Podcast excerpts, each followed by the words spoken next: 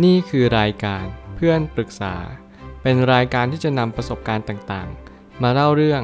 ร้อยเรียงเรื่องราว ให้เกิดประโยชน์แก่ผู้ฟังครับ สวัสดีครับ ผมแอดมินเพจเพื่อนปรึกษาครับ วันนี้ผมอยากจะมาชวนคุยเรื่อง เลิกกับแฟนแต่แฟนไม่รู้สึกอะไรเลย เรื่องเล่าจากคนที่มาปรึกษา เรื่องก็จะประมาณว่า ผู้หญิงจับได้ว่าผู้ชายทำตัวลับๆล่อๆ ค้นหาเพื่อนคนหนึ่งในเฟซตลอดเวลา และก่อนที่จะบอกเลิกหนึ่งวัน ก็หายไปข้างนอกกับเพื่อน แต่ผู้หญิงก็คิดว่าเขาน่าจะไปหาคนที่ค้นหาในเฟซอยู่ตลอด พอบอกเลิกเสร็จ ผู้ชายก็นั่งเล่นเกมปกติ ส่วนตัวเราเองเจ็บแทบขาดใจ ร้องขอให้กลับมา แต่เขาก็ไม่กลับ บอกว่าอยู่คนเดียวสบายใจกว่า ทั้งๆทที่เรายอมและให้อภัยทุกอย่าง เขาเคยนอกใจเรา เราก็ให้อภัย ครั้งนี้เราเป็นคนบอกเลิก เพราะกลัวที่จะเป็นแบบครั้งก่อนที่เคยนอกใจ เขาก็เลยถามว่าเราผิดใช่ไหมแล้วก็ทำไมเขาถึงไม่คิดจะง้อหรือยื้อเราไว้เลย คือต้องอธิบายก่อนว่าเรื่องราวแบบนี้เจอกันบ่อยมากในสังคมเรา เพราะว่า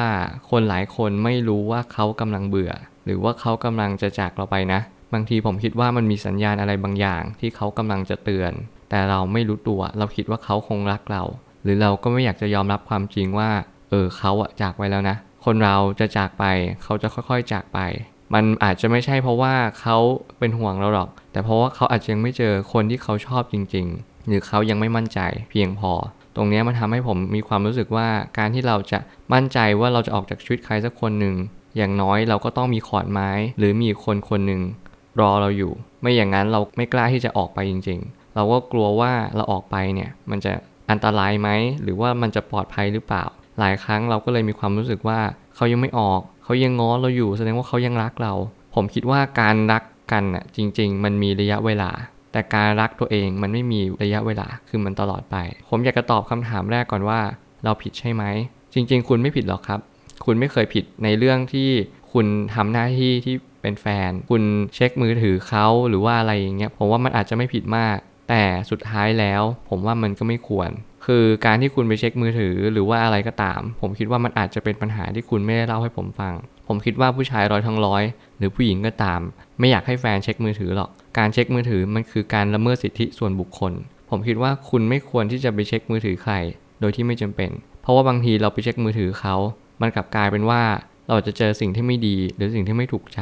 การที่คุณค้นหาคนที่จริงใจ เป็นสิ่งที่เป็นฐานะที่เป็นไปได้ แต่บางทีมันอาจจะยากสักนิดหนึ่งที่จะให้มีคนมาจริงใจกับคุณตลอดเวลา หรือจะให้คนนั้นเขาไม่หลอกลวงคุณเลย อย่างน้อยๆ สิ่งหนึ่งที่เขาอาจจะมีก็คือโกหกคุณบ้าง ไม่บอกความจริงคุณบ้าง หรือบอกความจริงไม่ทั้งหมด ผมคิดว่าตรงนี้เป็นสิ่งที่สำคัญ ถ้าเกิดสมมติคุณไม่สามารถที่จะเข้าใจและตระหนักรู้ว่าคนส่วนมากไม่รักตัวเอง อย่างกรณีนี้แฟนคุณพยายามติดต่อเพื่อนคนหนึ่งในเฟซตลอดเวลา แล้วผมก็เลยมีความรู้สึกว่า แล้วเขากำลังค้นหาใคร ตรงนี้แหละมันเป็นปัญหาของคุณ แล้วผมเชื่อว่าการที่เราคบใครสักคนหนึ่งมันก็คงไม่พอใจหรอกว่าทำไมคุณต้องมีความลับ แต่ความลับมันเป็นส่วนหนึ่งของความสัมพันธ์ในทุกๆ ความสัมพันธ์อยู่แล้ว มันไม่ได้หมายความว่าเขาเป็นกับคุณแค่คนเดียว ผมคิดว่าถ้าเกิดสมมติเขามีความลับกับคุณ มันก็คงเป็นเรื่องปกติ แต่ก็ควรจะเป็นเรื่องที่ลับได้ ถ้าเกิดคุณถามเขาและเขาไม่พร้อมที่จะบอก ผมคิดว่าก็ควรที่จะต้องปล่อยเขาไป ถ้าเกิดสมมุติเราไม่ชอบคนที่มีความลับกับเรา เราก็ต้องหาคนที่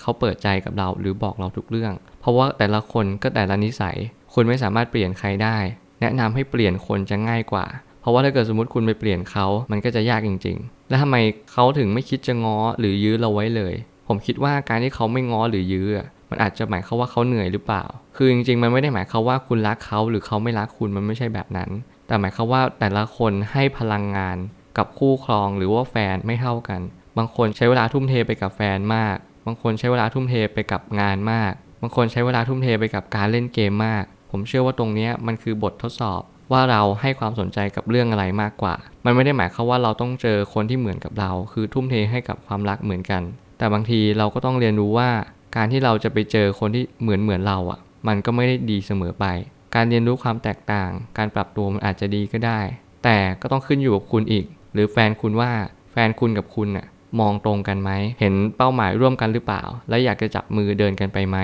หลายครั้งบางความสัมพันธ์อาจจะ เป็น toxic โดยไม่รู้ตัว หรือว่าบั่นทอนโดยไม่รู้ตัว บางทีแฟนคุณอาจจะมีความรู้สึกว่า เออ เราควรจะเลิกกับคุณนานแล้วนะ แต่เราอดทนเพื่ออะไรบางอย่าง ผมคิดว่าตรงนี้แหละมันทำให้เราต้องเข้าใจเขา เอาใจเขามาใส่ใจเราบ้าง เราจะได้รู้สึกว่ามันเป็นอะไรบางอย่างที่เราควรจะเข้าใจอะไรเขามากขึ้น เพื่อให้เราเรียนรู้ที่จะรู้จักเขามากขึ้นว่าเขาเป็นคนแบบนี้นะ ถ้าเกิดเราไปจี้เขามาก เราไปกดดันเขามาก เขาก็ไป คนบางคนไม่ชอบการกดดัน คนบางคนต้องปล่อยให้เขาพูดเองก็มี เราต้องเรียนรู้จักคนจริง ๆ แต่ก่อนหน้านั้นที่คุณจะต้องรู้จักเขา คือคุณต้องรู้จักตัวเอง การที่เขาไม่รู้สึกอะไรเลย อาจจะไม่ใช่ แต่เขาไม่แสดงออกมามากกว่า อันนี้มันคือคำตอบที่แท้จริง บางครั้งเราอย่าเพิ่งไปด่วนสรุปว่าเขาไม่รู้สึกอะไร หรือเราอย่าเพิ่งไปหาใจความสำคัญในความสัมพันธ์นี้ว่าเขาไม่รักเรา ผมคิดว่าทุกคนนะครับ ใช้ความผูกพันคือความรัก งั้นแสดงว่าทุกคนก็มีความผูกพันเป็นธรรมดา หมายความว่าเขาก็ใช้เวลาลืมคุณ ใช้เวลาเลิกรักคุณเช่นเดียวกัน แต่หมายความว่าเขาอาจจะเริ่มเลิกรักก่อน เพราะว่าเขาเริ่มเหนื่อย เขาเริ่มรู้สึกว่าบั่นทอนในความสัมพันธ์ครั้งนี้ เขาอยากจะใช้ชีวิตคนเดียวมันสบายใจกว่า ซึ่งเขาก็พูดมาเองด้วย แล้วผมก็มีความรู้สึกว่าการเคารพความรู้สึกของเขามันเป็นสิ่งที่สำคัญมาก ไม่ว่าอะไรจะเกิดขึ้น ไม่ว่าเขาจะนอกใจหรืออะไรก็ตาม มันเป็นเหตุปัจจัยที่เราหลีกเลี่ยงไม่ได้จริง ๆ หลายครั้งเราชอบไปบังคับ ไปกะเกณฑ์โชคชะตาว่าให้ทุกอย่างเป็นอย่างที่ใจเราต้องการ แต่มันไม่ใช่ ผมเชื่อว่าการที่เราเปิดใจและให้เกียรติซึ่งกันและกัน ให้ความเคารพในการตัดสินใจของเขา เป็นสิ่งที่ควรทำมากๆ และความรักที่ดีก็ย่อมต้องประกอบด้วยสิ่งเหล่านี้เช่นเดียวกัน หมดรักยังไงก็ไม่มีวันกลับคืนมาได้ อันนี้จริง ๆ ผมอยากจะบอกแล้วก็แจ้งเตือนทุกคนว่า การที่เราหมดรักใครสักคนหนึ่ง หรือเขาหมดรักเรา มันยากที่จะกลับมา แต่อยากให้ถามก่อนเลิกว่าเพราะอะไร ทำไม เราจะได้ไปปรับปรุงและแก้ไขในอนาคตในภายภาคหน้า บางทีการที่เราจบความสัมพันธ์กับใครคนหนึ่งมันไม่ได้หมายความว่าเราล้มเหลวในความสัมพันธ์ อย่างที่ผมพูดเป็นประจำแต่มันหมายความว่าเราจะได้เรียนรู้ว่าหมดใจมันคืออะไร แล้วทำยังไงถึงจะไม่หมดใจทำไมมันถึงหมดใจล่ะคำถามเหล่านี้มันทำให้ผมคิดว่าคุณสามารถที่จะนำมาต่อยอดในชีวิตได้ คุณสามารถที่จะนำมาปรับใช้และปรับปรุงในความสัมพันธ์ภายภาคหน้าได้อย่างแน่นอน เพราะว่าคุณสามารถเรียนรู้ได้จากสิ่งต่างๆ ที่คุณพบเจอหรือประสบ มันทำให้คุณเข้าใจว่าความรักเนี่ยมันอาจจะมีระยะเวลาของมันก็ได้นะ บางทีเราอาจจะเป็นต้นเหตุ หรือมันอาจจะไม่ใช่เราก็ได้อาจจะเป็นที่เขา ที่เขาอาจจะมีความรู้สึกว่ายังต้องการตามหาใครสักคนหนึ่งที่จะมาเคียงคู่กับเขา หรือแม้กระทั่งตัวของเราเอง ที่เรามีความรู้สึกว่าตึงไปหรือหย่อนไป บางครั้งเราก็ไม่รู้จักตัวเองมากพอ เราก็เลยไม่แน่ใจว่าสิ่งที่เราต้องการคืออะไร บางทีเราอาจจะต้องการแค่ใครสักคนหนึ่งอยู่ข้างๆ ซึ่งมันไม่เพียงพอจริงๆ การที่เรามีใครสักคนหนึ่งอยู่ข้างๆ เรามีอยู่แล้วก็คือตัวเราเอง คุณไม่จำเป็นต้องไปหาใครสักคนหนึ่งเพื่อมาเติมเต็มคนอยู่ข้างๆ เพราะมันไม่สำคัญขนาดนั้น แต่ผมอยากให้คุณตั้งเป้าหมายอย่างชัดเจนว่า มีคนรักไปเพื่อเดินทางไปด้วยกัน อยู่ร่วมกัน และมีเป้าหมายเดียวกัน คุณจะได้มีความสุขในชีวิตความรัก ผมเชื่อว่าทุกปัญหาย่อมมีทางออกเสมอ ขอบคุณครับ รวมถึงคุณสามารถแชร์ประสบการณ์ ผ่านทาง Facebook Twitter และ YouTube และอย่าลืมติด Hashtag เพื่อนปรึกษาหรือ f r ร e n d t a l k ด้วยนะครับ